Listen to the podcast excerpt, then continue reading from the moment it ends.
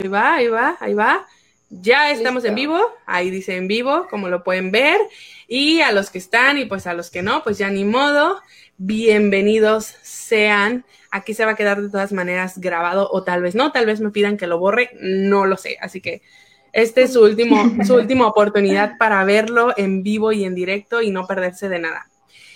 Y pues bueno, mi nombre es Santa Bella, soy sopinóloga profesional del Internet y el día de hoy les doy la bienvenida a la parte 1, porque no sé si lo puse bien en el título, esta es la parte 1 de Pregúntale a una psicóloga. Así que les presento a las psicólogas. Mira, ya, ya llegó el primero, el, el, primer comentario. Les presento a las psicólogas invitadas.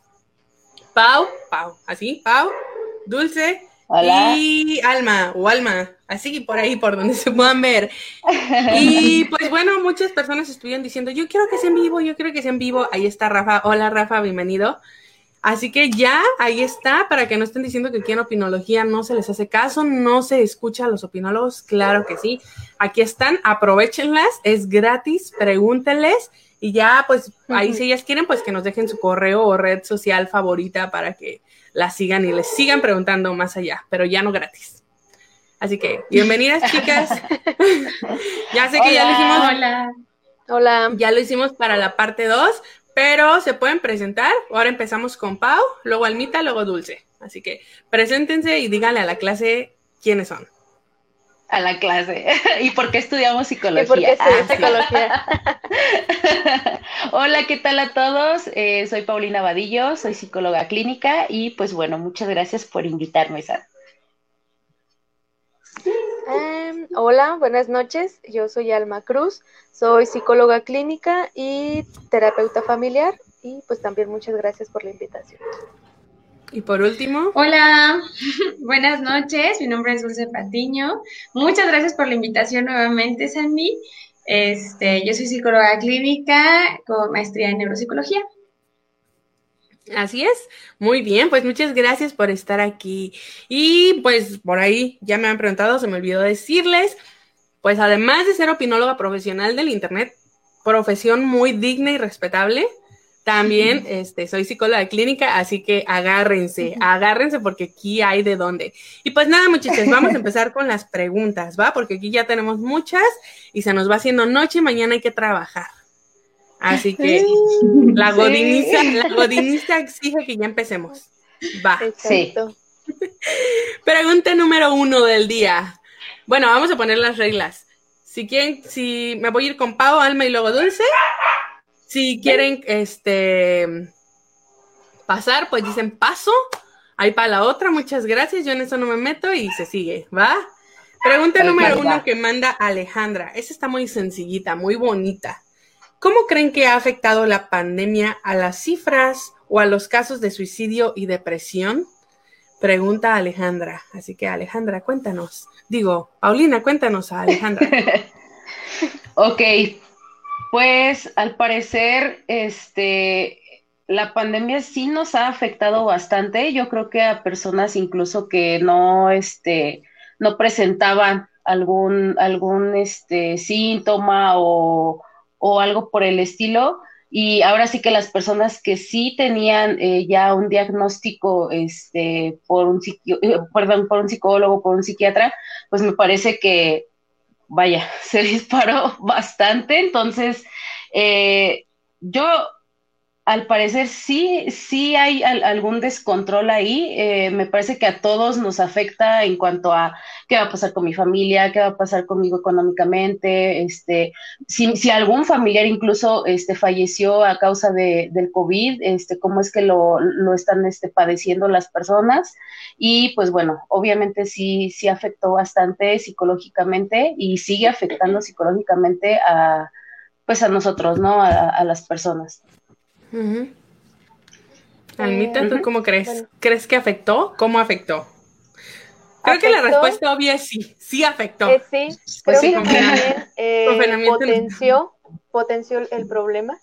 Este, tan es así o, tan relevante fue como la repercusión a nivel eh, mental el fenómeno del COVID en esta situación, en estos pues, pacientes o personas con depresión, con algunos síntomas de ansiedad y con ya a lo mejor eh, cierto riesgo suicida o quienes no lo tenían, pues a lo mejor ahí surgió, eh, que se generaron precisamente como muchas alternativas, muchas líneas de atención psicológica, eh, prácticamente yo podría decir que todas las instituciones fomentaron mucho como esa parte del autocuidado, ¿no? De estar como siempre pendiente de, eh, de, cómo, de cómo estás, de cómo está tu familia, etcétera.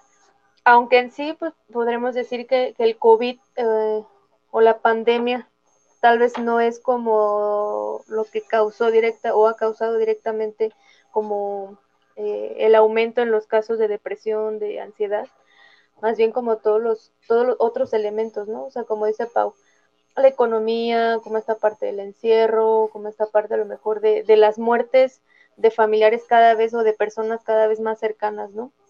Que empieza a generar como mucha angustia y mucho temor en la gente. Ok, y Dulce, antes de que empieces, espera. Bienvenido Rafa, ya le había dicho, bienvenido Armando que dice hola Armando Montiel y bienvenido Jesús Alejandro Ramírez Campos. Bienvenidos. Ahora sí, Dulce, diles a los muchachos qué, qué onda, qué procede. ¿Afecta o no afecta? Pues sí, sí afecta. Este, yo creo que algo que nos dejó, algo que nos dejó esta pandemia es que realmente sí importa, o sea, la importancia de nuestra, de nuestra salud mental, la importancia de cuidar de nuestra salud mental.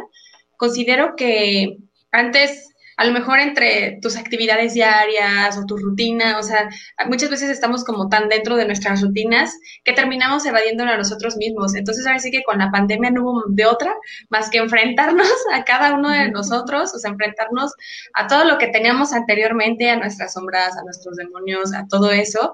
Y sabemos que eso no, o sea, sabemos que eso no es fácil realmente.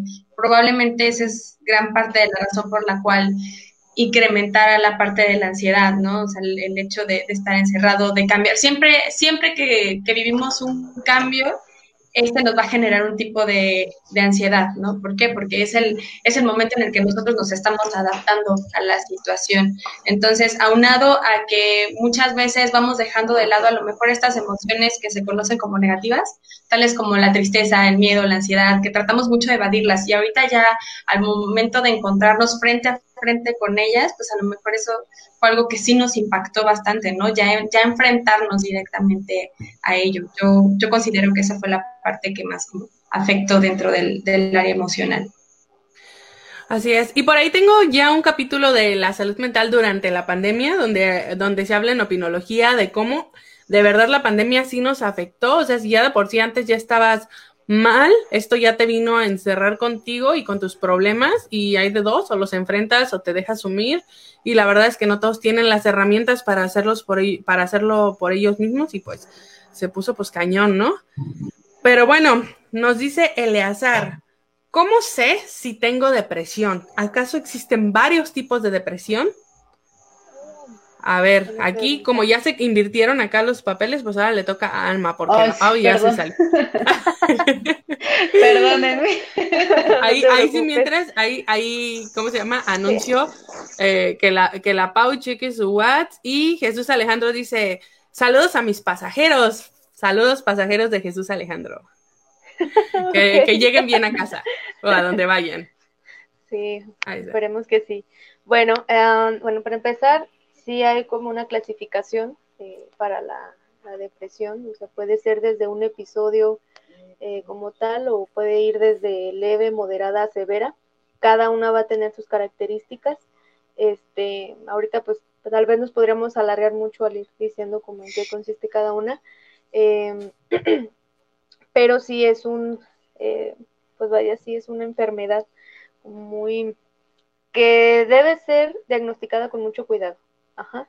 No podemos pensar que un episodio de melancolía o de tristeza es depresión porque, eh, pues, simplemente no, ¿eh? O sea, y lo menciono porque mucha gente dice, ay, es que estoy deprimida o es que estoy deprimido. Pero es eh, mucho más o va más allá de sentirse triste. Hay que ponerle el nombre correcto a las cosas, ¿no? O sea, empezando por ahí. La tristeza, depresión. Ah, eh, ajá, sí, bueno, lo podríamos como resumir eh, en eso. Y eh, la otra parte de la pregunta era cómo saber si tengo oh, depresión. sí, cómo saberlo. Ajá, bueno, para empezar. ¿Qué síntomas le dirías que buscara? Sabemos que, está la prevalencia. Ok, vamos a ponerlo como, como, en, un, como en un campo plano aquí. Básicamente tiene que estar la prevalencia de los síntomas, ¿no? O sea, como, bien lo decía Alma, o sea, puedes tener a lo mejor un episodio depresivo, a lo mejor puedes tener un, puedes estar pasando por un momento en tu vida donde sí tengas síntomas de depresión, donde de verdad estés en un momento que, que no puedes ni pararte de la cama porque pues, te sientes muy, te sientes muy mal anímicamente. Pero para que la depresión pueda ser, por ejemplo, un trastorno de, un trastorno, eh, perdón, pues sí, como tal, una depresión generalizada, se tiene que buscar la prevalencia de los síntomas. Eh, ¿Qué síntomas le dirías a Eliazar que tiene que estar buscando en él? O bueno, que tiene que estar observando. Bueno, hay un eh, hay una pérdida de, o una desesperanza muy marcada, o sea, nada, nada va a estar bien, este todo va, me sale mal y todo. Hay pensamientos recurrentes, este, de, de ¿cómo se le llama? Eh, por ejemplo, bueno. Se me falta la palabra, pero es este, como esta percepción de yo no puedo hacer las cosas bien, todo me sale mal. Eh, hay un sentimiento de tristeza profundo, accesos de llanto, eh, hay una pérdida o se desvincula de la gente, eh, personas que han dejado de hacer como sus actividades diarias, pero a un nivel en el cual solamente están en casa, en, el, en la habitación o simplemente quieren estar dormidos. Este, cuando ya afecta su vida cotidiana, que ha dejado su trabajo, que ya incluso ha pensado en, en, voy a dejar el trabajo, me voy a alejar de la gente, y esta parte de la frecuencia, eh, si revisamos, por ejemplo, el DSM5 o todas las presentaciones del DCM nos habla de que si prevalece seis meses o más, ya estamos hablando de, que existe ya un problema, algo que debe de ser atendido con urgencia. Claro. Y, pues no hay que dejar de lado, bueno, creo que yo lo dijo este Almita, pero esta parte de los síntomas tal vez biológicos que sí podemos ver en la depresión como o no duermes o duermes mucho o ya no comes. O sea, todo este cansancio y la, y la fatiga, la falta de energía, cañón, el insomnio, son como esas cosas que a veces decimos, ay, híjole, es que es porque he estado trabajando mucho y no nos damos cuenta que a lo mejor por ahí ya no se está, o sea, no es normal que todos los días estés sintiendo que te mueres, que ya no puedes hacer nada, ¿no? Eh, la irritabilidad, por ejemplo, es un síntoma, o sea, el hecho de que siempre estés enojado, irritable, eh, frustrado, hasta incluso por cosas bien pequeñitas, ojo ahí, ¿no? Ahí está como, como la depresión. Luego, yo sé que es, este es un dicho muy humanista, muy cursi, pero a veces las personas más enojadas son las que más necesitan como el apapacho, ¿no? El, hey, ¿qué está pasando? Porque tal vez puede ser que tu amigo, el, el súper mala onda, pues esté pasando por un momento súper feo. El, o sea, el, no dormir, el no comer, eh, son cosas de, oh, ojo ahí. ¿Qué, onda, Pau? ¿Coincides o no? Sí, claro, coincido en todo lo que, lo que comentó Alma. Incluso, bueno, creo, yo que no es este, pues, para repetirlo, sin embargo, sí me gustaría comentar que también debemos normalizar el hecho de que eh, las emociones y los sentimientos negativos también nos ayudan. Entonces, no es como que, oye, mm, todo el tiempo quiero estar feliz, este, oye, pues eh, pues si se murió, eh, no sé, algún familiar o si me pasó algo en el trabajo o si rompí con mi pareja, este, quiero, quiero estar bien al otro día, pues no. No Tienes que aprender a lidiar con tus, con tus sentimientos, ajá, con tus sentimientos, este, pues ahora sí, no tan gratos, pero saber que pues es normal, o sea, no es como que quieras tú nunca, nunca sentir eso, e, e, esos este, sentimientos solamente porque no, no te gusta, sino que más bien eh, analizarlos, procesarlos, este, y, punto, ¿no? Entonces, pues sí, invitar a las personas que si están dudando de, de, que, oye, pues ya, ya tiene muchísimo tiempo que yo me siento así y no veo una mejora, pues al psicólogo. Este, yo creo que es, es importante eh, tener esa educación eh, pues sí, o sea, como de salud, de cuidar nuestra salud tanto física como mental, de decir, sabes que si yo no me siento bien mentalmente, pues acudo a, los profesionales, ¿no? ¿Tú le agregarías algo?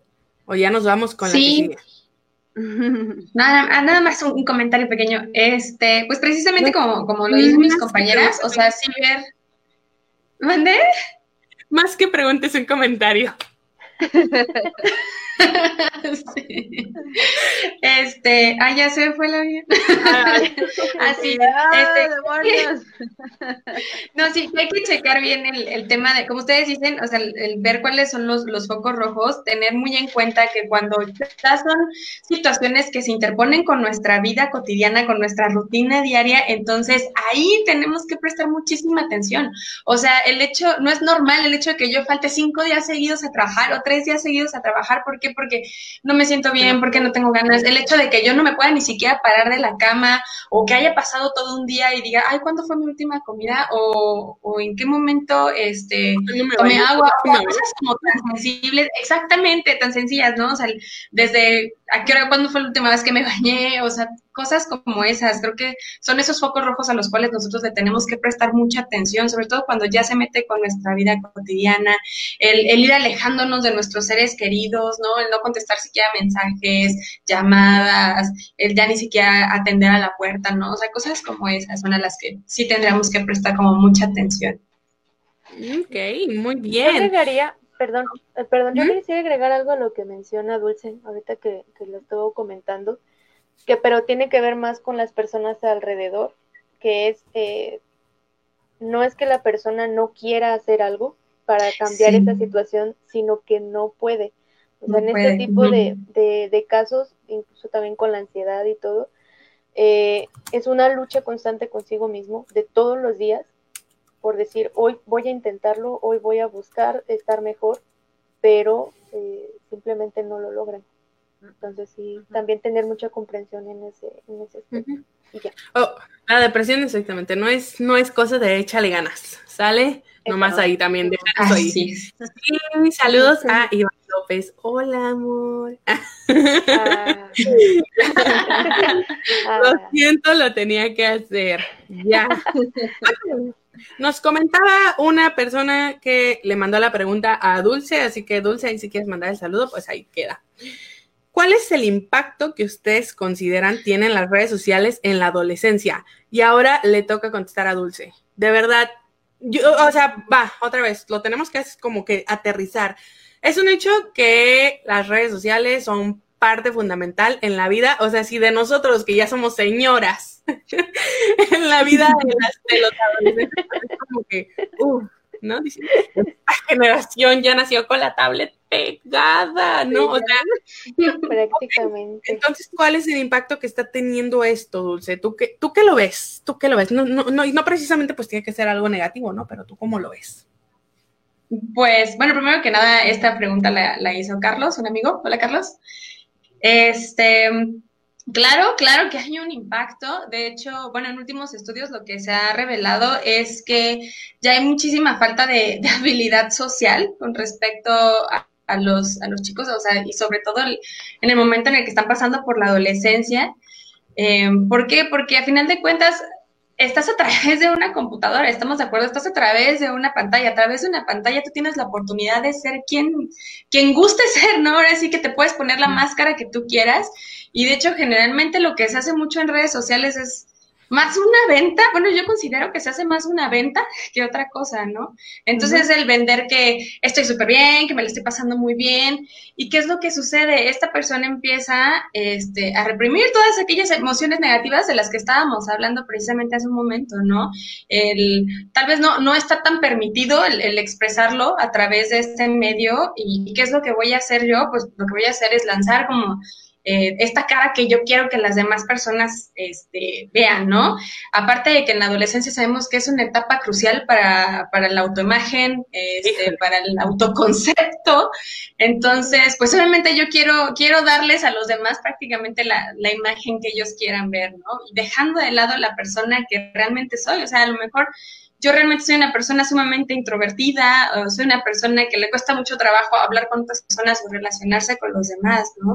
Entonces, considero que sí, sí afecta mucho eh, en cuanto a la, parte de la, relación social, precisamente siento que es donde más, más afecta y más impacta y que, tenemos como consecuencia pues la parte de la baja autoestima, ¿no? Eh, las inseguridades, depresión incluso, ¿por qué? Porque yo, veo que todo les está yendo bien y a lo mejor a mí no me está yendo tan bien en la vida o, o empiezo a, cuestionar muchísimas más cosas con respecto a, a, lo que me está sucediendo o porque yo no voy a la par de los demás y entonces todo eso también me va generando a mí ciertos niveles de angustia, de estrés, de, de tristeza incluso. Entonces considero que sí afecta más por, por ese tema.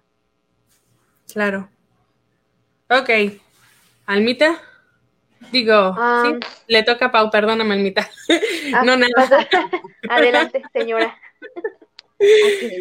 Este, solamente, ok, me, me, gustaría agregar únicamente la parte de que pues también eh, se vuelve adictivo, se vuelve una adicción esta parte de, de tener redes sociales, eh, se vuelve peligroso incluso, este, porque no sabemos quién está detrás de la otra pantalla, entonces también ahí eh, hacer conciencia a los padres de que si mi hijo adolescente va a tener redes sociales, pues tenerlas controladas. Eh, y pues sí, o sea, ahora sí que toda, toda esta parte de lo que les, les está evitando a los adolescentes, no desarrollarse completamente, este, ni ni conductualmente, ni cognitivamente, o sea, creo yo que sí se están limitando demasiado y pues es, es, es lo, que, lo que yo quería agregar.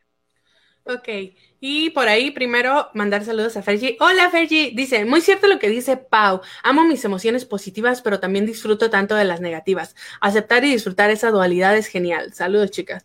Y es como lidiar, lidiar con ellas, ¿no? Sí, o sea, eh, a mí también me gustó mucho esa parte. Nos enseñan, y les digo, por ahí también, ahí en un episodio hablo este, de eso, nos enseñan a que sé feliz, sé eh, bonita, sé súper positiva, está siempre como, ah, sí, que sigue. Que nadie te quite y, Que nadie te quite. Gracias, Bárbara. a la gente. Sí, entonces cuando nos llegan los sentimientos súper feos, porque nos llega el coraje, nos llega el odio, nos llegan los celos, nos llega la envidia, nos llega la tristeza, nos llega este, la frustración, no sabemos qué hacer y explotamos. Y, no, o sea, está, las tenemos que sentir, tenemos que lidiar con ellas y tenemos que tratar de volver a regresar a la estabilidad. O sea, no se trata de, ay, sí estoy enamorada de mi depresión, aquí me voy a quedar para siempre. No, o sea, siéntela, lidia con ella, arregla lo que te está haciendo sentir mal, permítete saber cuándo te sientes mal. Yo, yo, o sea, reconocer qué me provoca coraje, qué me provoca eh, frustración, qué me provoca celos, siéntelo, resuélvelo y ya, sigue con tu vida, por favor. Y dice Jesús Alejandro, entonces le dejo de echar ganas. No. No. Acabamos de decir que no es eso. O sea, la depresión no nada más es un échale ganas y con eso se quita, no, pero no le dejen de echar ganas tampoco, o sea. o sea, no es cosa de echarle ganas, pero, pero, sí échale, pero no es, pero no es cuestión de echarle ganas. Échale ganas mientras vas a terapia y te apoyas en medicamentos si es necesario. Más bien échale ganas en eso.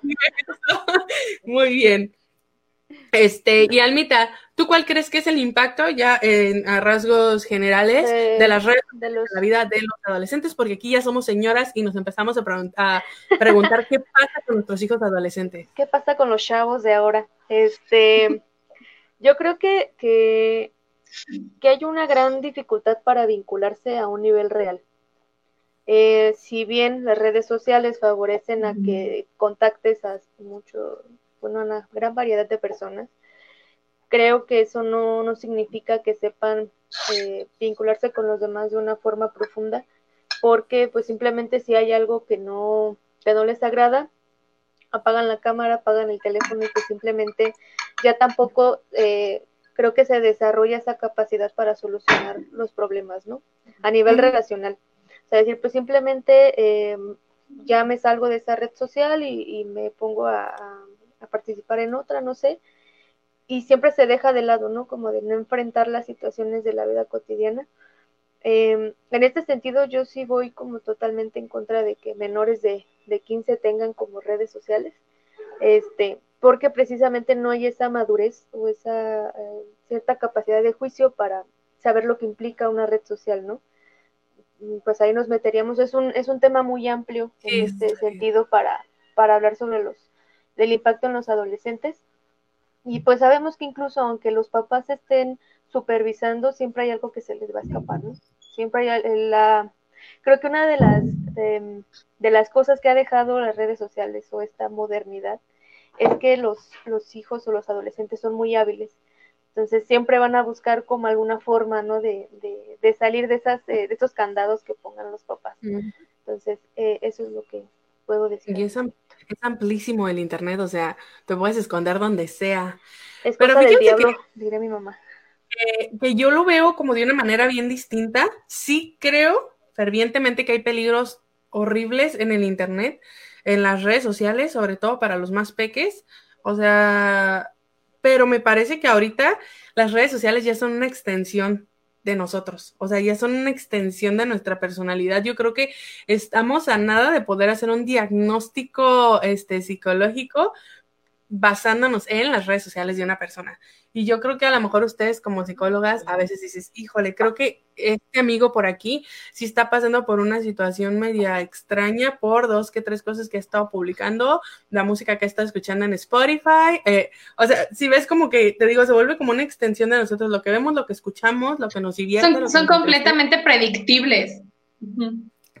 Entonces, creo que ya las redes sociales se volvieron una extensión de nosotros y para, para los adolescentes aún más. O sea, nosotros todavía medio, medio tenemos la capacidad de bajar el celular para, pues, para convivir, ¿no?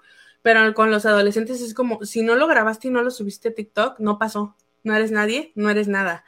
Entonces, creo que más que atrofiar nuestras habilidades sociales, porque de que las hay, las hay, eh, creo que más bien nuestras habilidades sociales o las de los adolescentes evolucionaron. La forma en la que se, en la que se involucran ellos evolucionó. Lo veo mucho ahorita porque estamos en la educación virtual. Los chicos ya quieren regresar a la escuela. Si de verdad estuvieran tan metidos en el celular, no, ¿cómo me explico? No tendrían esa necesidad tan ferviente de regresar a la escuela. Entonces siento que más bien no es tanto que ya no tengan habilidades sociales, sino que evolucionaron y ya no son las mismas de nosotros.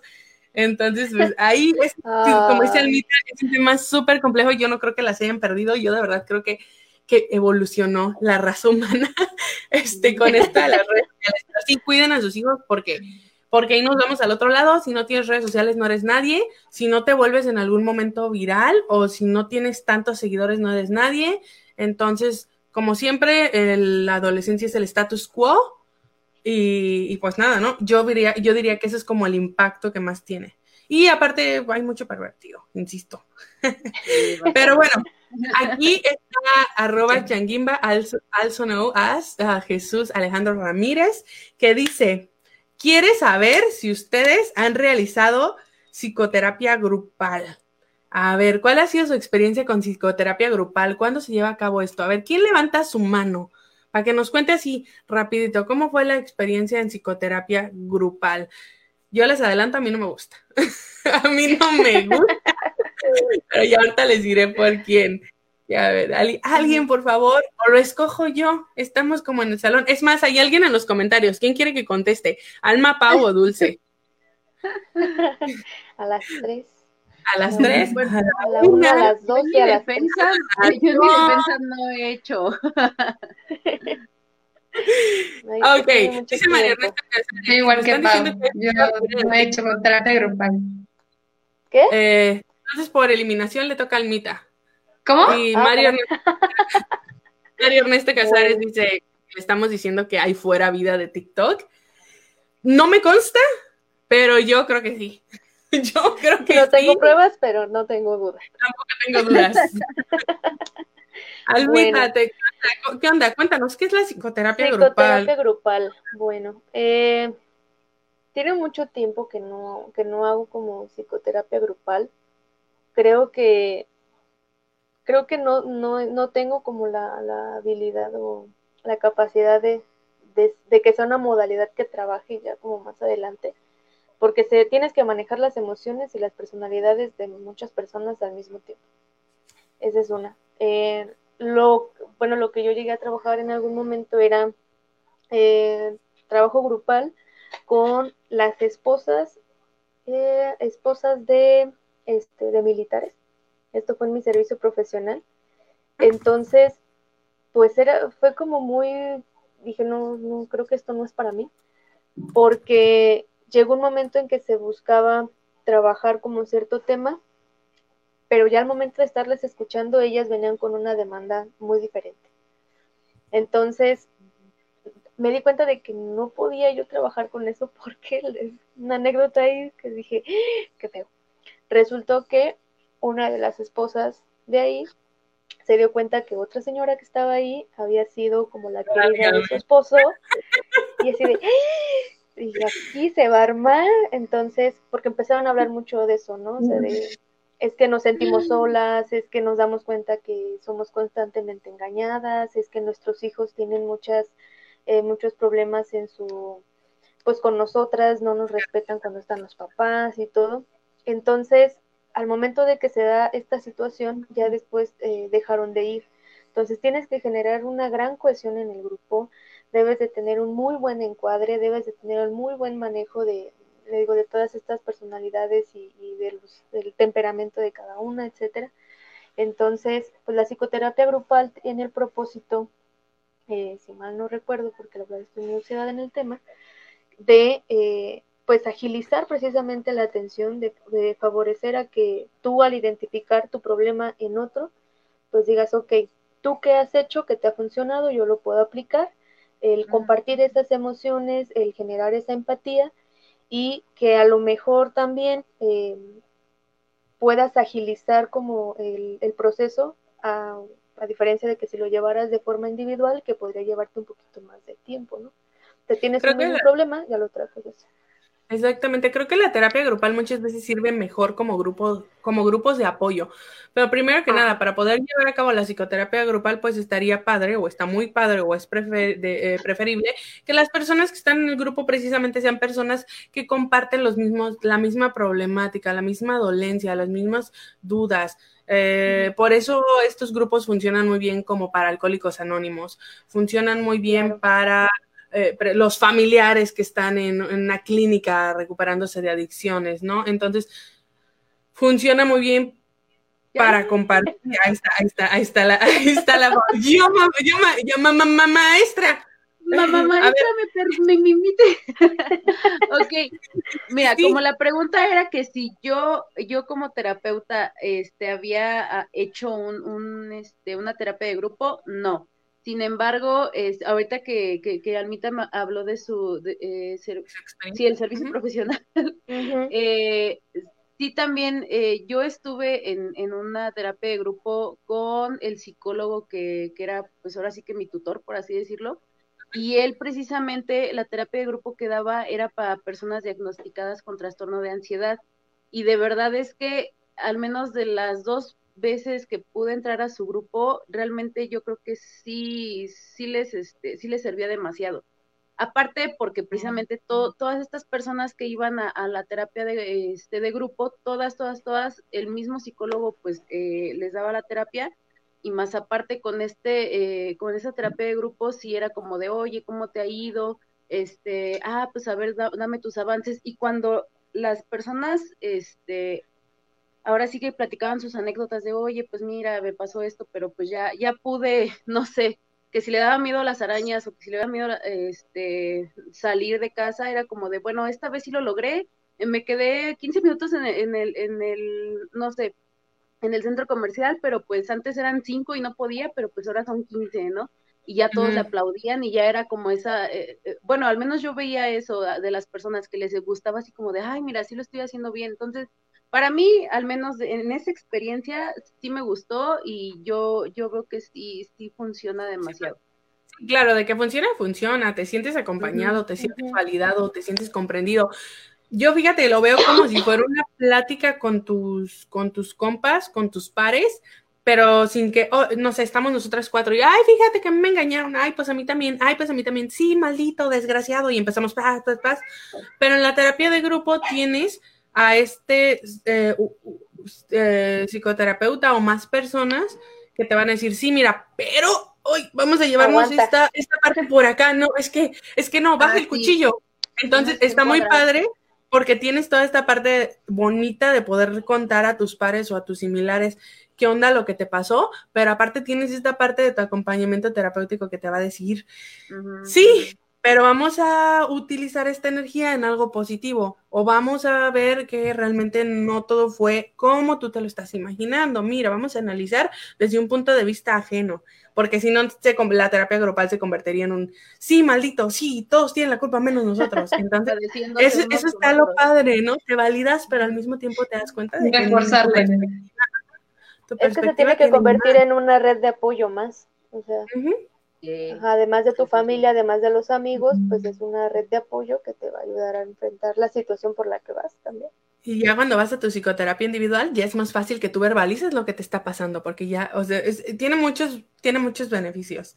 Pero bueno, vámonos a la que sigue. Y le va a tocar a. ¿Quién le tocaba? A Dulce, ¿verdad? Sí. Y luego, luego te echó de cabeza Alma, ¿eh? ¿Dulce? ¿Yo contesté dos, maestra? ¿A mí? Yo solo quería ayudar. Así que, ok. Oh, dice, dice Jesús Alejandro. ¿Cómo está eso de que por fortuna parece haber un prejuicio al respecto? Mm, es que no es que haya un prejuicio, o a lo mejor sí, sino que la, por lo mismo la psicoterapia grupal es un poco complicada ya que al principio, yo creo que ya cuando tienes tu grupo bien formadito y todo, ya se va todo smooth y bonito.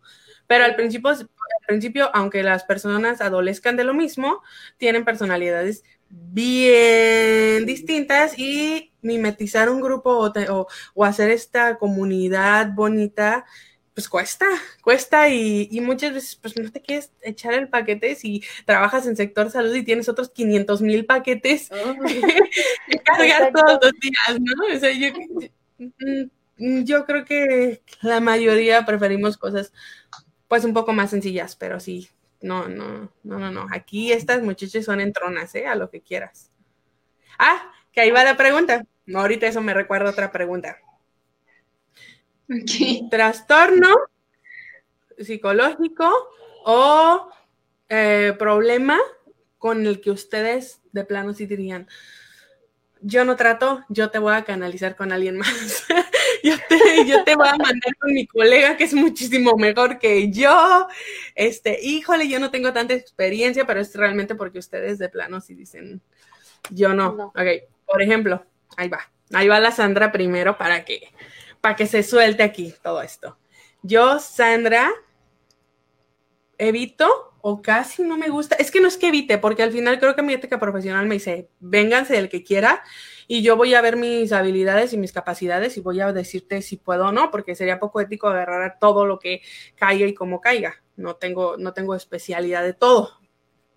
Este, pero yo, Sandra, sí creo que mi capacidad o mi, no sé cómo decirlo, mi forma de ser, eh, no va muy bien a la hora de apoyar a personas que tienen una adicción. Yo, por ejemplo, personas que lidian con adicciones, si digo, ok, vamos a, vamos a ver, vamos a hacer la primera intervención y luego te voy a recomendar a Dulce porque estoy segura que ella entiende o va a tener una mayor capacidad para ayudarte con esto. Eh, muchas gracias. Este, claro que sí, podemos hacer otra sesión y yo me voy a encargar de que estés en las mejores manos y de hablar con ella, pero sí, la verdad con Dulce, yo personas que están enfrentando problemas de adicción se me hacen muy complicadas, no es que no pueda, pero a mí sí es como, yo conozco mi limitación con ciertos pacientes. Entonces, llega ese momento. Pau, ah, perdón, Dulce. Ay, este, no es por copiarte, Sandy. Discúlpame, no es por te lo juro que no, pero también la robaste.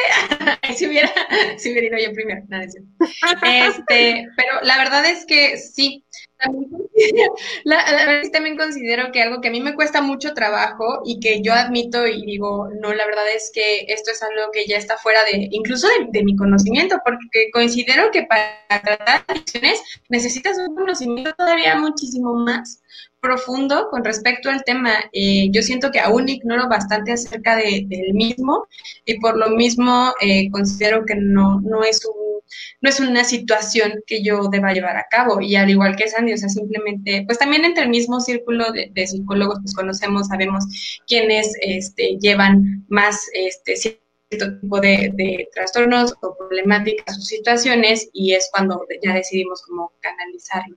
Pero creo que sí es importante, e, esa pregunta es muy buena porque sí es importante el hecho de aceptar y decir, híjole, es que yo en esto a lo mejor no me siento tan preparado o este, sé que no, no puedo sobrellevarlo como la persona merece que se lleve, entonces pues ya hay que llevarlo a otro lado. Entonces, para mí, claro. personalmente también sería la parte de las adicciones. Con respeto, sí, es todo el respeto al paciente, o sea, no se vale que te atienda a alguien que no puede o que no quiere, o sea, ya diciéndolo simple y llanamente, no quiere, lo, la ética profesional, creo yo, te obliga a aceptar al paciente, a recibirlo, a darle la primera atención y después, basado en, o sea, tener una decisión responsable y canalizarlo con quien mejor lo pueda atender, ¿no? Pero no lo vean como mala onda. Obviamente es que su psicólogo o su profesional de la salud está haciendo como, de hecho, lo mejor para ustedes, por, respeto a ustedes. Pau, ¿qué es este problema, trastorno, situación con la que tú no tratas, que no, que, canalizas? hasta el momento yo no he tenido la necesidad de decirle, ay, perdón, me caí. me hackearon ah, me hackearon. Yo no tengo esa necesidad eh, de decirle a alguien que pues no, pero eh, poniéndome yo como a pensar, y creo que, creo que ese tipo de personas jamás llegaría a terapia en dado caso de que sea algún perito o que hayan agarrado haciéndolo un crimen o algo, pero creo yo que las personas con parafilias o incluso este pedófilos yo la verdad no. yo ahí sí no podría, yo mm, adiós, ¿no? Pero vuelvo a lo mismo, dudo mucho que estas personas por cuenta propia lleguen a terapia, porque no, son, son, ahora sí que son casos muy extremos, eh, tan extremos que creo que llegarían solamente si los atraparan eh, o, si, o si tú fueras eh, perito y, y, te lo, y te llevaran este tipo de personas, pero yo creo que sería serían esas, esas personas. Claro, no, y sí, porque aunque los pedófilos a veces puedas decir, bueno, se sienten culpables porque saben que su pedofilia no está bien, este, rara vez van porque saben que pues les puede ir muy mal y no quieren, no quieren delatarse y creen que lo van a poder controlar y, y, lo guardan y lo guardan y lo guardan, así que híjole, qué fuerte tema. No quiero decir tanto esa palabra porque no sé si Facebook tumbe. no está bien, no está bien. Porque YouTube, YouTube lo tumba, no sé si Facebook haga lo mismo, como lo de las computadoras marca HP. ok, muchas gracias, Pau. Almita, ¿qué, ah. ¿qué situación, trastorno o este, problemática tienes que de plano canalizar hacia otro profesional porque tú no, no lo atiendes? No lo atiendo. Eh, yo en lo, personal no, solamente me ha tocado una vez y a partir de ahí dije, no, creo que no, no lo podría hacer. Cuando acuden las parejas, pero es, vamos a terapia porque él es agresor y este, yo se lo puse como condición para continuar. O sea, de que voy a regresar contigo, pero si vamos a terapia, ¿no? Y él va por esa, por, por lograr que ella, ella vuelva, ¿no? A la relación, no vuelva a la casa. Entonces, como mismo método de control, ¿no? Hacia su víctima. Exacto, ajá. O sea, yo vengo porque ella, ella me lo condicionó, ¿no? Entonces, eh, sí, nada más en una ocasión he tenido un, eh, una pareja así y dije, no, o sea, no es posible porque pues al final ellos también dentro del proceso buscan controlar, buscan que las cosas sean como ellos quieran. Entonces, en algún punto, y ya también este, dentro de, algunas clases que, que llegué a, tener en la, en la maestría, nos hablaban de que llegan a culparnos, ¿no? A responsabilizarnos de, de que si funciona o no funciona. Entonces ahí es mejor mantener como esa distancia son esos casos y también el atender como a personas con alguna enfermedad terminal o niños, eh, por ejemplo, que presentan algún, eh, o familias que estén pasando por algún diagnóstico de cáncer o algo así. Eh, siento que con ese tipo de casos no, no puedo, me pegan como demasiado. Entonces, eh, ahí sí digo, pues mejor los voy a canalizar o mejor les sugiero como algún otro lugar a donde pudieran ir. Claro, y otra vez repetirlo, que su psicólogo o que el profesional con el que lleguen les diga que, que, los va a atender, pero que después se van a tener que ir con otro profesional, no es una grosería, al contrario, otra vez decirlo porque eh, veo que ahí hay más gente. Cuando el profesional te canaliza, cuando tu psicólogo o psicóloga te canaliza con otra persona, es porque está aceptando su limitación, o sea, porque sabe que ahí en ese campo no tiene tanta experiencia, no puede, acuérdense, los psicólogos al final son humanos y humanas y tienen sentimientos y tal vez tu psicólogo en ese momento no te puede atender con una situación de duelo porque en ese momento el psicólogo acaba de perder también al mismo familiar que tú perdiste, ¿no? O también a su mamá, también a su papá, también a su hermano, entonces lo más profesional que pueden hacer es mandarte con otra persona, ¿no? Entonces, está bien padre también que hablemos de esto, de las, las limitaciones que tenemos como psicólogas o como psicólogos, porque no somos perfectos. Yo sé, yo sé, parece, parece, pero no. Pero aunque no lo crean.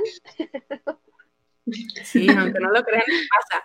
Saludos a Isabel Yáñez, acá, o sea, mi mom. Hola, mom. Oh. Y preguntas son sí. Eh, oigan, doctoras, ¿y qué le recomiendan a una persona que siente que se ahoga, que se asfixia, que tiene mucho miedo en solo hecho de pensar a, asistir a terapia o medicarse? ahí levanten su manita si alguien quiere decir hay algo. Esta persona siente que se ahoga, se asfixia, ah, tiene miedo y tienen miedo hasta de ir a terapia o medicarse, que creo que estamos hablando claramente de un problema de ansiedad, si no es que ya el trastorno de ansiedad, obviamente dependiendo de la frecuencia con la que se está presentando, ya estaríamos hablando del trastorno, ¿no? Pero estamos viendo claramente un, un panic attack, al menos, ¿no? ¿Qué les recomendarían? Yo sé que, yo sé que suena, y, y a lo mejor ustedes van a coincidir, yo sé que suena ¿cómo se llama? Redundante, pero pues aunque le da miedo asistir a terapia, pues asistir a terapia. O sea, e, ¿esto le pasa cuando la persona piensa en ir a terapia? Sí, y siente miedo con el solo hecho de pensar en ir a, eh, siente hecho con el solo de pensar en asistir a terapia o medicarse. Entonces, pues, miedo, miedo a la terapia. O, no sé si no fue bien formulada la pregunta, pero yo como lo entendí fue más bien que le recomiendan a una persona que está pasando por todos estos síntomas de la ansiedad. Y yo sí diría, pues ir a terapia, ¿no? Ahora sí que hay veces que, que no hay de otra más que aventarnos, vencer el miedo. En este caso, a lo mejor yo podría decir, pídele a un familiar, a una persona de confianza que vaya contigo, que, entre contigo, que así sabes, Almita yo podría recomendarle que haga como un, proceso de aproximación, ¿no? ahorita pues ha dado un paso de preguntar, ¿no? El siguiente podría ser como estar preguntando a algunas personas que han ido a terapia cómo ha sido la experiencia, o sea, cómo lo trabajan, cómo es, porque para muchas personas es un enigma como qué pasa dentro de un consultorio de, terapia psicológica y ya después de hacer como esa pequeña investigación, puede primero como intentarlo con una atención virtual. O sea, eso permite que, eh, que conozca cómo es este, como este diálogo dentro de la terapia, que resuelva incluso sus dudas eh, de esa forma, se va a sentir segura porque pues no está precisamente, eh, va a estar, perdón, en un espacio que ella controla, que puede ser su casa, su cuarto, no sé. Y ya si en algún momento se anima, pues entonces ya dar ese siguiente paso para una atención presencial en un consultorio. Eso es lo que yo podría pensar. Claro. Me gusta, me gusta, es un buen enfoque. Yo insisto, eh, me, gusta, me gusta mucho eso y me gusta mucho la parte de, pues nadie dice que tienes que ir solo o sola, ¿no? O sea, tienes tu red de apoyo inmediata muchas veces, que son tus familiares, pues así como cuando estábamos chiquitos y nos llevaban de la manita al doctor y se metían con nosotros, a lo mejor tu mamá decía todo. ¿no? Ajá, el primer paso, oye, decirle a tu pareja, por ejemplo, si, si ya tienes una vida en pareja y que te conocen muy bien, ¿por qué no me acompañas? ¿Por qué no vamos? Me da miedo, no sé qué decir, no sé qué le voy a decir, me va a quedar en blanco o, o porque o porque este tú sabes, porque me siento tan mal. Tú, por favor, tú ya lo sabes. Ok. Viene la siguiente pregunta uh, de Jesús Alejandro. ¿Cuál es la diferencia entre psicólogo, psiquiatra y terapeuta? A ver, eh, le toca a la dulce, ¿verdad? Si no me falla aquí la memoria. Vamos, no me acuerdo. Vámonos con la más básica. ¿Cuál es la diferencia entre psicólogo y psiquiatra? Que, que creo que es la que muchas veces se confunde. Psicólogo y psiquiatra, uh pues el psiquiatra tiene bases médicas, o sea, para, para poder ser psiquiatra tienes que estudiar primero medicina y después especializarte en psiquiatría, que es lo que significa que esa persona va a llevar este, contigo un tratamiento ya de tipo este, farmacológico. Eh, y va, va, a haber también el tema de los procesos y situaciones más del lado médico. El psicólogo, este, pues es que dentro de la psicología hay varias ramas, no solamente es que el psicólogo clínico, o sea, hay psicólogo clínico laboral, educativo, social, etcétera, ¿no? Este, ¿qué es lo que va a hacer, por ejemplo, algo que va como muy, muy junto con pegado, que es psicólogo clínico y este psiquiatra? Lo que hace el psicólogo es que va a detectar cuál es la situación, va a diagnosticar y esta persona está aquella que te puede canalizar con un psiquiatra ¿por qué? Porque sabemos que ya se requiere de otro tipo de tratamiento, que no solamente va a ser la terapia, sino que tal vez también necesitemos de la parte médica. Entonces, pues es, es llevar eh, también a cabo el, tratamiento de una manera específica y este, también ayudar precisamente a la persona con la adherencia a, este tratamiento, pues para, para que se lleve de la mano. ¿Alguien quiere agregar algo más? Ahí creo que quedó muy claro. Básicamente, pues el psiquiatra es quien va a llevar toda la parte médica, farmacológica, hasta si quieres biológica, y el psicólogo pues ya trabaja dependiendo de su enfoque, desde lo cognitivo, desde lo conductual, desde lo humanista, pero digamos que es el que va a trabajar como con tus emociones y tus y tus y tus cogniciones, conductas. Ahora, igual dígame su comentario, señorita, más que pregunta, comentario. únicamente comentar que, porque yo, yo sé que todavía existe demasiado este mito de que cuando ya te, ya te mandan al psiquiatra es porque ya estás muy mal, que porque ya, este, ya tienes algo que es irremediable y de que si ya te recetan cosas es porque pues estás loco, ahora sí que vamos a ponerlo tal cual como lo dice la gente este, pero no, o sea, simplemente es de que el psiquiatra es el que te va a apoyar en esta parte, bueno, Dulce no me dejará mentir, este, en esta parte de este, neurológica, muy probablemente hay algo este, de tu cuerpo que no, no, no te está ayudando y es precisamente que los medicamentos son los que te van a, apoyar en este sentido, ¿no? No es porque estés demente, no es porque mm, vamos a evitar a este... E, sí, Se vale, ya, o sea, ya basta de este, de este tabú, tengo que tomar algo para, para la ansiedad, para la depresión, incluso hasta para dormir, ¿no? O sea, basta, yo sé que la farmacodependencia es un tema también bien peliagudo, pero si estás yendo con el acompañamiento de tu, de tu psiquiatra, pues adelante, ¿no? Y no todo el mundo necesita saber tampoco que estás tomando medicamento, entonces, ni, ni tanto que sea tabú, ni tanto que se lo tengas que contar a todo el mundo si no quieres. Y, Dulce tenía más que pregunta un comentario. Sí, este, nada más para, para, agregar a lo que, a lo que comenta Pau, es algo en lo que cualquiera nos podemos enfrentar. O sea, realmente no, no depende de de que, ay, solamente esa persona en específico, o sea, no es algo que en cualquier momento a cualquier persona nos puede, nos puede ocurrir. Este, es más como ver el tema, ir, ir viendo el, normalizar la parte de, de, las emociones y de que de pronto va a haber sustancias que tu cerebro mismo no está produciendo y si no las está produciendo, pues ¿qué hay que hacer? Hay que, hay que apoyarlo de alguna manera, ¿no? Entonces, ¿cómo lo apoyamos? Pues puede ser mediante, ya sea mediante un fármaco, mediante actividades, mediante terapia, mediante muchas cosas. Entonces, es, algo que a todos nos puede pasar. nuestro cerebro es un órgano y a veces igual que como el páncreas ya no produce insulina y le, se la tenemos que dar, pues igual le vamos a tener que dar alguna que otra hormonilla por ahí, ¿no? O sea, todo, todo. Pero bueno, y la diferencia con terapeuta, porque eso es lo que dicen mucho, va, el terapeuta es esta persona este, que te pueda aplicar terapia, valga la, valga la redundancia, que te puede dar, o sea, un tratamiento. El terapeuta no precisamente tiene que ser psicológico, tenemos, eh, tenemos psicólogo, perdón, hay terapeutas que son terapeutas de lenguaje y que tienen su, su, especialidad en esto, hay terapeutas que son fisioterapeutas porque te van a dar un tratamiento, no lo sé, para la columna, para...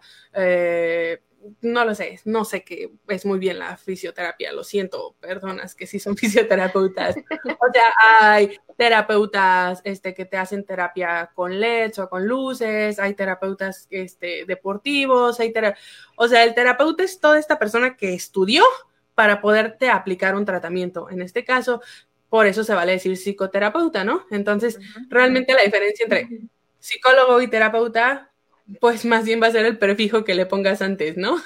Psicoterapeuta o fisioterapeuta o así, ¿ok? Nada más así como. Y se vale decir voy, voy, a, voy a terapia psicológica. Es que termínenlo para que, para que la gente sepa. No está mal decir voy, voy con mi psicoterapeuta cuando vas con tu psicólogo, porque es una persona que estudió para poderte aplicar un tratamiento psicológico, ¿va? Ahí nada más Jesús.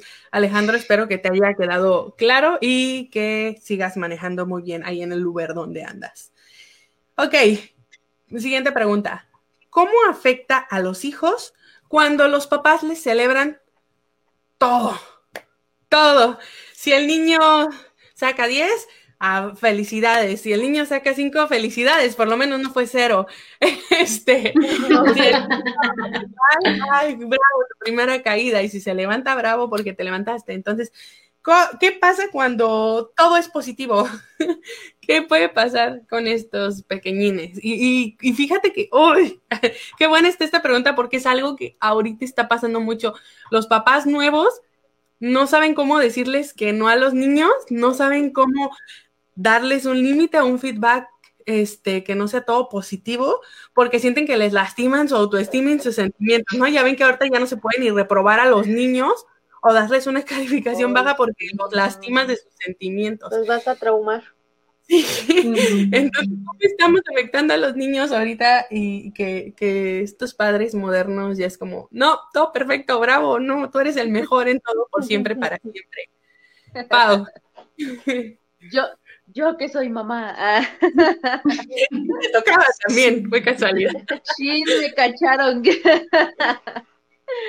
Este, primero que nada, obviamente la intolerancia a la frustración cuando ya sea un adolescente, cuando ya sea un joven adulto, incluso cuando vaya a ser adulto.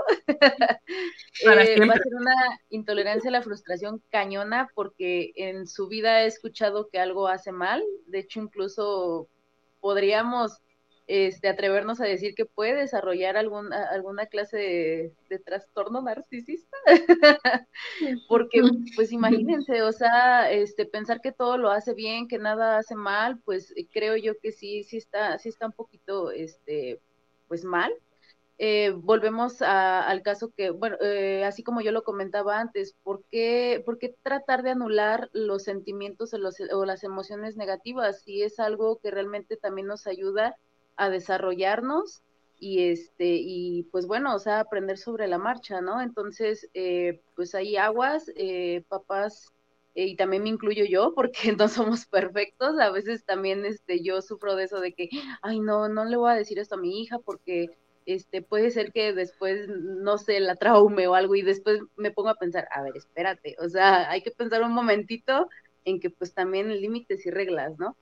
Este, entonces, pues sí, esa sería mi opinión, sí está, este, pues mal y pues, no, no tenemos que tratar de, de, evitarle estas emociones. Alma. eh, bueno, además de lo que dice Pau de que hay un nulo manejo de la frustración, creo que también los vuelve dependientes del reconocimiento y la validez de los demás. Entonces hay como solamente me reconozco, me valido a través de los otros y no se generan como estos recursos personales para por sí mismo, por sí misma, este, pues mantener esa autoestima, ¿no? Entonces, eh, pues es casi lo mismo con de, cuando hablamos de lo de las redes sociales, ¿no? Tiene que haber como ese reconocimiento de los demás, sino esta parte del autoconcepto y esta percepción o autopercepción, pues está por los suelos. Entonces, eh, pues yo le agregaría esa parte, ¿no? O sea, que, que la persona va a depender siempre de los demás y pues el problema va a ser cuando no haya quien, quien esté a su alrededor para aplaudirle o para alabar todo eso, ¿no? Que vienen como estos, em, pues estos episodios tan caóticos o de estrés profundo. Entonces, pues bueno, eso es lo que podría decir. Y la dulce. Pues nada más para, para complementar, este, pues nada en exceso es bueno, o sea, a final de cuentas también tiene que haber un balance, no puedes darle, este, ahora sí que eh, todo. O sea, yo sé que lo que tú buscas, o sea, a lo, mejor muchas veces lo que se busca como padres es entregarles todo a los hijos, pero pues tampoco se trata de eso, porque entonces, ¿qué le estás enseñando? ¿Qué herramientas le estás dando a esa persona, no? ¿Qué va a suceder cuando esa persona se enfrente al mundo exterior y vea que no todo es la burbuja que tenía dentro de su casita, ¿no? Entonces, pues es eso, o sea, no, las cosas tampoco se pueden dar en, en exceso, hay que encontrar también un balance y la persona en algún momento tanto debe confiar como también debe desconfiar de sí misma, ¿no? O sea, porque si no vamos a estar creando una persona incluso por autoestima alta negativa. sí, aprender, a cuestionarse. Y se los digo desde el punto de vista de alguien que trata con, con niños que llegan por primera vez a la escuela, tratar con niños que toda su vida han tenido solamente reforzamiento positivo y todo good job, siempre lo haces bien, es horrible. Porque cuando llegan a la escuela y se dan cuenta de que no todo lo hacen bien, pues no se la creen y entonces tienes al niño que llora tres horas seguidas y no se calla porque no entiende cómo no lo hizo bien. Entonces, si siempre lo ha hecho bien, no importa cómo, o sea, no importa que él rayara en la pared. Muy bien, es un artista. Entonces, híjole, es horrible, no lo hagan. Ahora, ahora, como dicen por ahí, hay formas, o sea, sí, también les vamos a dar esta parte de la crítica y el autocuestion y enseñarles a autocuestionarse el cuestionamiento por qué hiciste esto, tal vez debiste tratar esta otra manera. O sea, no es lo mismo decirle, híjole, no rayes en la, no vamos, aquí no rayamos en la pared, para eso tenemos cuadernos a decirle, hijo de la, entonces nos vamos al otro extremo, ¿no? O sea, no es todo good job. tampoco les peguen, ¿no? O sea, tampoco se vayan al extremo. Cuando les den la, cuando les den el, el feedback o cuando les den una crítica, que sea bonita, ¿no? Que sea constructiva, ¿no? No. Y que la persona sepa por qué, sobre todo que sepa por qué, ¿no? O sea, porque tampoco se trata de dar por dar, ¿no? O sea, si tú le vas a dar algo a tu hijo, explícale por qué.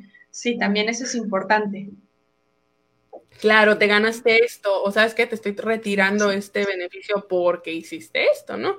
Pues está, está muy difícil este tema de los hijos, yo veo que a muchísimos les gustan.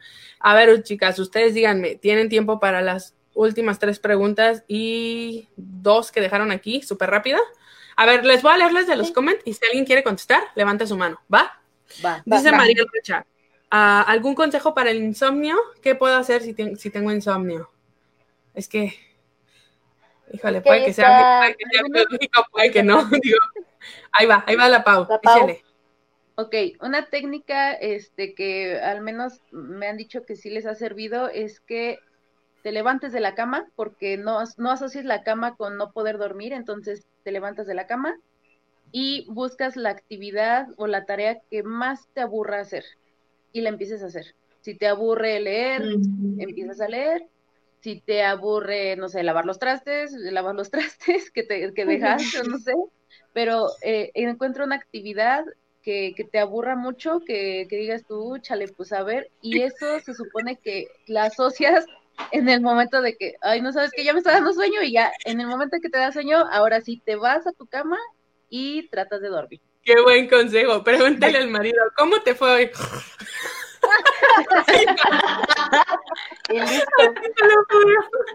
ok, dice Isabel, consejos para el síndrome del nido vacío. alguien que quiera echarse un consejo para el síndrome del nido vacío. Es una total reconstrucción del proyecto de vida personal y de pareja. Así, o sea, es eso.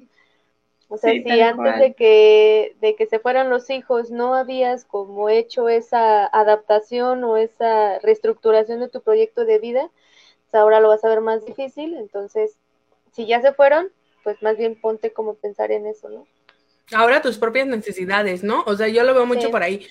Creo que la sociedad mexicana, sobre todo, se nos enseña que la mamá, sobre todo, perdónenme, no es que esté dejando a los hombres de lado, pero las madres, sobre todo, dan su vida para los hijos, siempre. Entonces, si la mamá antes tenía una banda, jugaba fútbol, era artista, era, no sé, lo deja, o sea, hasta el trabajo, para poderse dedicar a los hijos. ¿Y qué pasa? Los hijos crecen y vuelves a esta parte de estar solo y ya olvidaste hasta la vida en pareja, ¿no?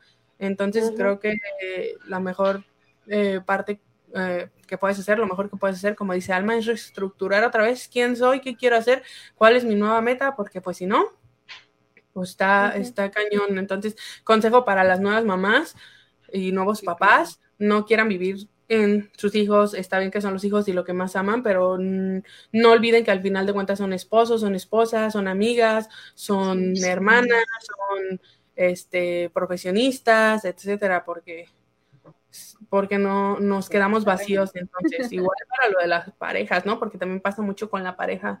Se ve el esposo y la esposa ya o ya no se encuentra, ya no sabe qué hacer. Cuando no está el marido en la casa o al revés, ¿no? También se puede dar en muchos casos. Este, dice, dice María Ernesto Casares, una vez le dije a mi amigo con depresión que no estuviera triste y se curó. ¿A qué se debe la alta efectividad de esta técnica? Ya me puedo considerar psicólogo a partir de esto. No le hagan caso. es, broma, ¿verdad? Considero que te dio el avión, pero.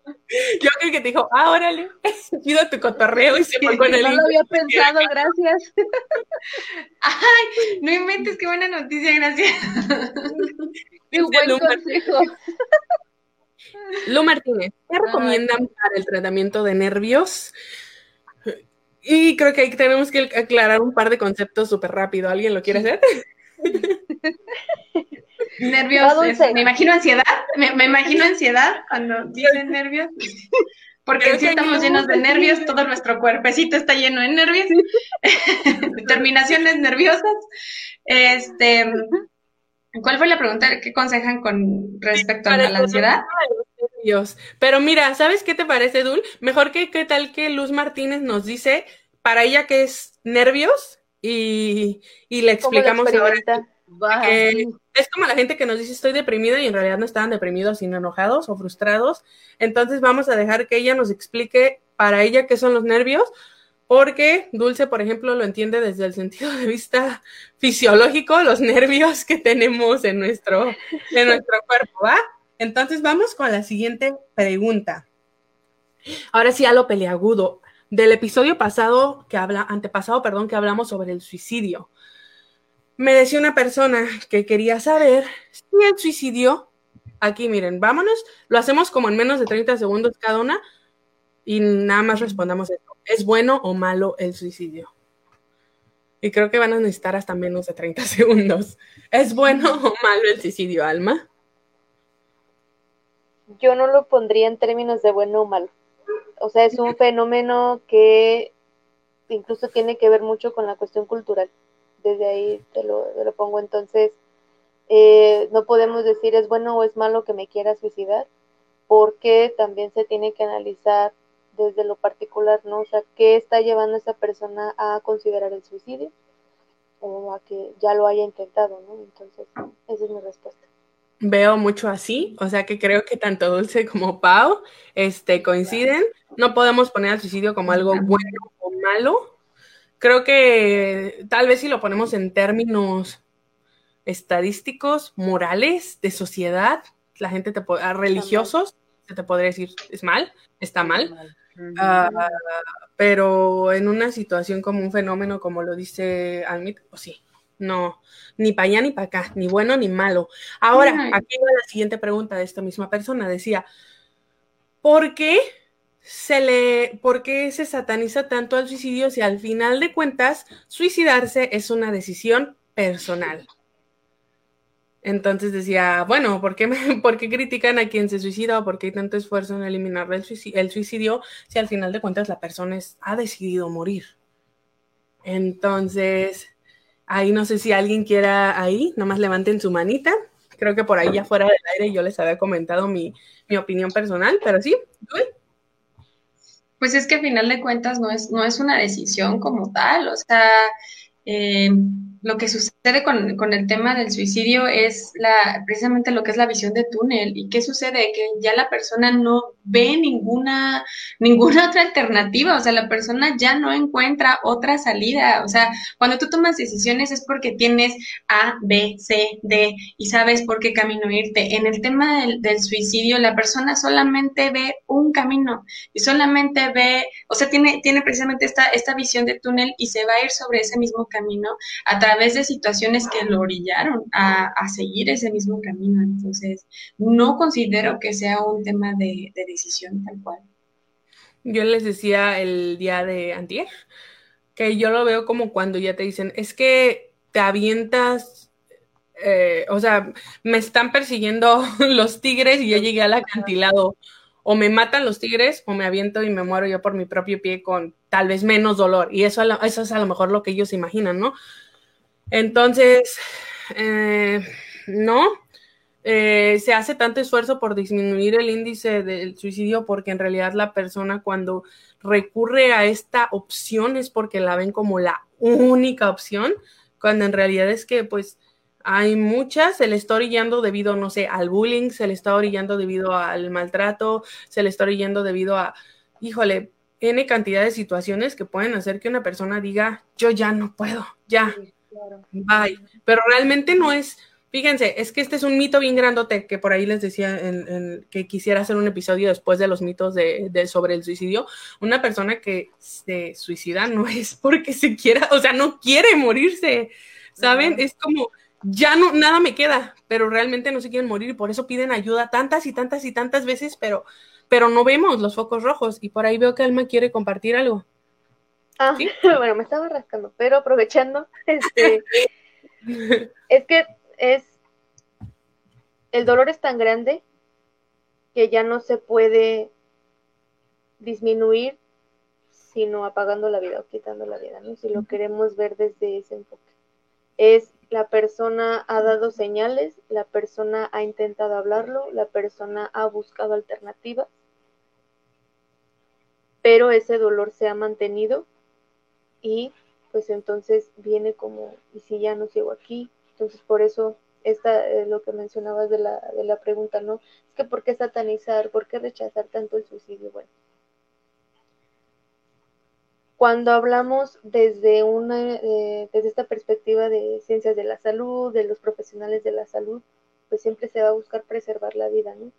Mantener a la persona en un estatus o en un nivel eh, en el que busque precisamente superar los conflictos, en el que se mantenga vivo, en el que se mantengan las mejores condiciones, porque entonces diríamos, bueno, ¿y por qué satanizar tanto a las enfermedades? Pues hay que dejar que la gente se muera si se contagia, ¿no? Pero se han ido generando vacunas, se han ido generando medicamentos para eh, incrementar el, eh, la esperanza de vida de la gente, se ha intentado erradicar como ciertas enfermedades para preservar la vida, para mantener a la gente eh, pues vaya, que, se, que vivan lo más posible, ¿no? Entonces, eh, no se puede hablar de satanizar o de disminuir los, eh, los números de las estadísticas de, suicidio nada más porque sí. O sea, tiene que ver con muchas cosas. Y reitero esta parte de que la cultura tiene que ver mucho con el fenómeno del suicidio. no se ve de la misma forma aquí en México como en, algunas otras, en algunos otros países. Claro, es cultural. Entonces, Em, creo que a partir de tener ese conocimiento es como podemos a lo mejor también plantear preguntas de este tipo o acerca de, este, de esta situación, a partir de que lo no solamente, como decíamos hace ratito, se trata de decir échale ganas, o mira, no, no quieras matarte porque la vida es muy bonita, o sea, primero hay que conocer un poquito, o perdón si a lo mejor me escucho muy mala onda, pero creo que primero hay que conocer un poquito más de esa situación para ver qué preguntas me genera ese tema y decir, oigan, esto no me queda claro o sobre esto tengo alguna duda. Porque entonces eh, se puede entrar en conflicto, ¿no? que, se, que quede bien claro, el suicidio no es una... Claro que es una decisión a grosso modo, pero es una decisión a la que una persona ha sido orillada. Por eso es que también a grosso modo se puede decir que el suicidio es malo, ¿no? Este, porque decía la misma persona. Entonces, solo se suicidan personas que tienen problemas. Y yo le decía, pues sí, si una persona es, está plena en todas las áreas de su vida, en, el área laboral, en el área escolar, en el área amorosa, en el área, pues si de verdad está pleno y disfruta cada uno de ellos y, cada día tiene un nuevo reto y, y, lo ve ese reto como parte de su desarrollo, no creo que esté buscando el suicidio, porque les decía, no caigan, no caigan en el, en el truco de, es que estaba bien feliz y se suicidó. No, por eso les decía en el episodio del suicidio, hay que estar bien atentos a los focos rojos. La gente eh, puede enmascarar o, o, podemos ignorar muy rápido estos síntomas del suicidio porque, porque se confunden. Yo les decía, por ejemplo, Dulce de repente deja su equipo de deportes o deja de ir a fiestas y yo digo, ay, ya es que Dulce se está portando súper mamona, ay, ya le da flojera, ay, ya no, hasta que se guardó en su casa. Entonces es más fácil decir que alguien está haciendo mamón, es decir, oye, no manches, no, ella nunca se ha perdido un juego en cinco años, porque hoy sí? porque esta semana, porque este mes ya lleva cuatro juegos perdidos, no? O no manches, este, Paulina por fin me devolvió el libro que no me devolvía desde hace mil años y aparte ya vi que por fin le pagó a no sé quién más lo que le debía y fue a disculparse con esa mujer con la que se había peleado hace cinco años. Y dices, ay, vaya, Paulina por fin está cambiando, le está pidiendo perdón a las personas con, a las que ofendió y, mira qué dulcecita anda, ¿no? Y no, no te das cuenta que esta persona realmente está cerrando ciclos para poderse morir sin ningún pendiente. Entonces, este, eh, es bien difícil. Luego por eso decimos, pero ¿por qué se suicidó si estaba bien? No, realmente hay que aprender a, observar. muy bien exactamente estos focos rojos. Este, y por ahí ya dijimos, también se aumentó con la pandemia, claro que sí, vinieron se vinieron hacia arriba todas estas partes del suicidio, las, las, perdón, las cifras. Estadísticas. sí, las estadísticas. Y por ahí me había faltado una pregunta que había hecho Antonio Cruz, pero híjole, me va a matar. Ya no se va a poder. híjole, no, ya no se va a poder. Así que. Híjole, ya no se va a poder. No, le encuentro. Oye, este, Antonio Cruz, si andas por ahí, déjala, por favor. Este. Y. poner decía, mil. Lu Martínez, ya para que le contestemos esta última pregunta y nos vayamos a dormir, que sí, ella se refería a que qué le recomendaban para su ansiedad. Para ella los nervios eran la ansiedad. Ansiedad. Oh, y esperen, antes de que le contestemos, dice Mariel Rocha, también hay personas a las que les gusta llamar la atención y chantajear a otras, tener el control. Y también esa es otra cosa que les decía, híjole, hay que quitarnos ese mito de que, las, sí, de que las personas que amenazan con suicidio quieren llamar la atención. Miren, yo, puede que sí haya detrás un método de control, pero si alguien está pidiendo ayuda hay que entrenarnos para escucharnos. Sí. yo les decía, hay tres preguntas que tenemos que preguntar y tenemos que quitarnos el tabú de preguntar. ¿Estás pensando en suicidio ahora mismo? ¿Has pensado cómo te gusta, cómo te suicidarías, este, lo has intentado antes y entonces empezar a, ahí les digo, si van y escuchan este episodio, está muy padre, van a poder tener las herramientas que una persona que a lo mejor no es psicólogo debería de tener para poder ser la primera línea de apoyo para personas que quieren suicidarse. Sí, sí hay personas a las que les gusta llamar la atención y chantajear, pero cuando se trata de suicidio, no podemos jugarnos ese, ese volado. No podemos decir, hoy sí me quieres chantajear, mañana no. Creo que se sabe por experiencia que las personas que amenazan con suicidio seguramente lo van a hacer o lo están pensando o tienen su plan o ahí hay algo, ¿no? O sea, a lo mejor no se van a suicidar inmediatamente, pero sí lo están contemplando y en la contemplación al hecho, pues hay muy poco trecho, ¿no? Muy poco trecho, sí. habrá que invitar a esta persona a que vaya a terapia o, a, hacerle el acompañamiento necesario, ¿no? No sé si alguien quiera agregar algo más sobre esto. No, no. Les digo, no caigamos en el juego de decir, es que Dulce está haciendo bien mamona, mira, es una grosera porque está mamona. Y, y, ay, de seguro dejó de tener interés en las cosas porque floja. No va a la escuela cinco días seguidos porque floja. Hay que aprender a ver los síntomas de la depresión. Ya lo dijimos hace ratito. Un síntoma de la depresión también es la irritabilidad y el enojarse por las cosas más sencillas del mundo, aparentemente sin causa, ¿no? Entonces, ojo ahí, ojo ahí. Y bueno, entonces ahora sí, ya para decirle a Luz, digo, perdón, a Lu, ¿qué le dirían para su ansiedad? Es que la pregunta fue como muy abierta. ¿Qué puede hacer ella con su ansiedad? ¿Qué les parece si compartimos una técnica, nada más, para un pánico? ¿Les parece? Hasta el tren dice que sí. Sí. Saludos a Celaya, saludos a Celaya. este, una técnica que a ustedes les ayuda, que ustedes recomiendan para un ataque de ansiedad. ¿Va? Bueno, a, mí algo que me ayuda mucho, bueno, incluso a mí personalmente, que también lo, ha llegado a aplicar con pacientes, es precisamente la, técnica de este, la respiración progresiva, que es el hecho de hacerte consciente de cómo va tu respiración. Eh, tomarte, o sea, literal, tomarte de que tus cinco minutos o un poquito más, este, para, para que tú puedas tranquilizarte, para que tú puedas nivelarte y es el hecho de este, empezar a ser consciente cómo es tu respiración, ir respirando por la nariz, sentir cómo va bajando por todo tu cuerpo a tal grado en el que inflas la pancita, ¿no? Que no solamente se quede como en la parte de aquí del pecho, así como, sino que este, sino que baje y que sea lo más profunda, profunda y poquito a poquito irla soltando. ¿Esto para qué? Para ir nivelando incluso también tus niveles de, em, ¿cómo se llama? Tu, ritmo, tu frecuencia cardíaca. Eh, eso es algo que así como de primera instancia, si te sientes muy, muy, muy ansioso, este, puedes ir aplicando la, la parte de la respiración. Claro, es clave, clave la respiración. Pau, ¿alguna otra técnica aparte de la respiración segmentada por pasos y todo esto?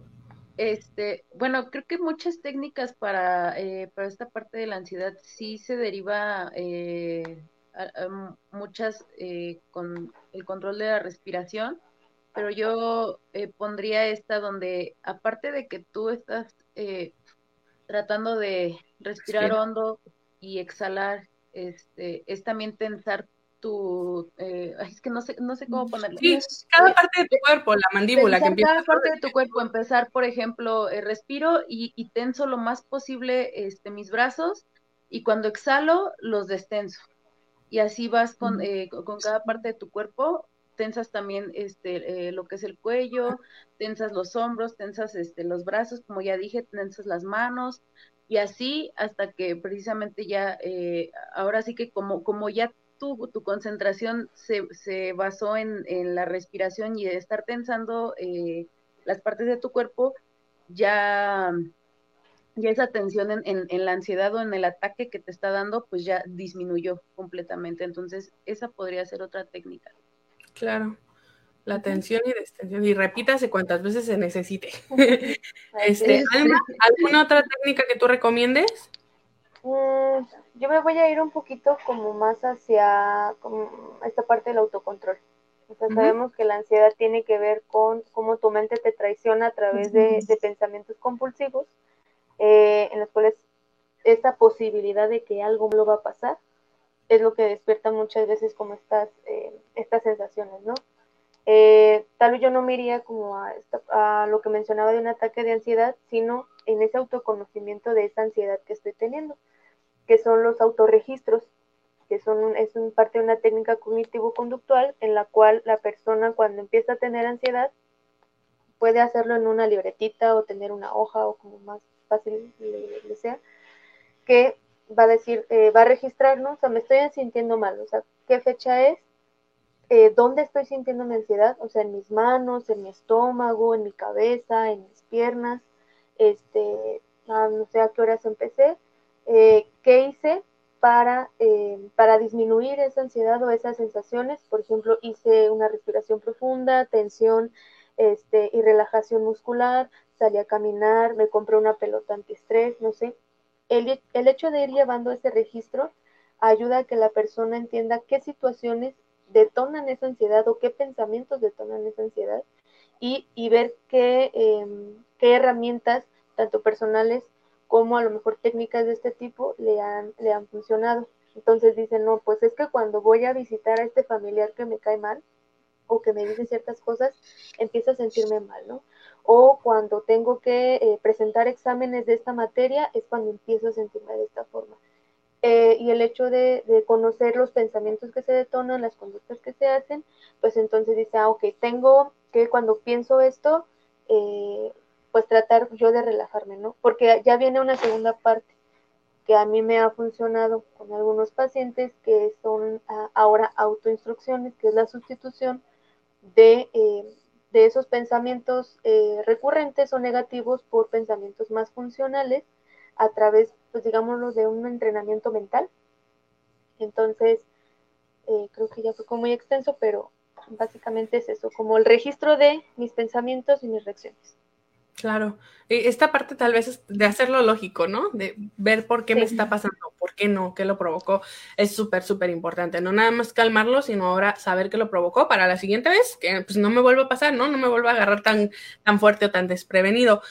Finalmente, ya para cerrar este tema, les quiero decir que acuérdense que aunque la ansiedad es normal y es muy, muy común, este, sobre todo en nuestra sociedad mexicana, pues no es como que, ah, es normal, me la aguanto, ¿no? O sea, entonces siempre, siempre, siempre vayan a buscar ayuda profesional. Si la ansiedad ya está afectando tu vida, ya no puedes trabajar, ya no puedes atender tu casa, ya no puedes eh, eh, ir a la iglesia, ya no puedes estar bien con tus hijos, ya no puedes estar bien con tu esposa, hay que buscar la solución, o sea, no te lo puedes estar aguantando y no puedes dejar que destruya tu vida porque se va a ir una esfera de tu vida a la vez, hoy, hoy con la iglesia, mañana con tu familia, mañana con tu trabajo, después con tus hijos, después con ti así. Entonces, hay que dejar de poner parchecitos, o sea, están muy, muy padres las, las técnicas que nos dieron Alma, Pau y Dulce, pero finalmente esos son como ahorita parchecitos, calmarnos tantito, pero si tu ansiedad ya te está generando un problema diario, o semanal o, cualquier tipo de cosa que ya no te permita hacer tus actividades, pues vámonos, vámonos a tomar terapia. Y bueno, con esto terminamos. Muchas gracias a las personas que aquí estuvieron. Gracias a todos los que mandaron sus preguntas. Les tengo una buena noticia. Va a haber una parte 2 ya la, ya la grabamos, esa sí va a ser grabada, la pueden buscar en YouTube, la pueden buscar en Spotify. No olviden suscribirse al canal de YouTube, aquí se los estoy dejando de, estamos como Opinología Podcast Opinología Podcast en todos lados.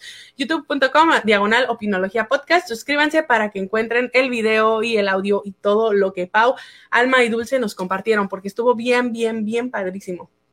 Y pues muchas gracias, chicas. Yo me divertí mucho, no sé ustedes, creo que se abarcó muy bien. Dice, dice que quería que fuera en vivo.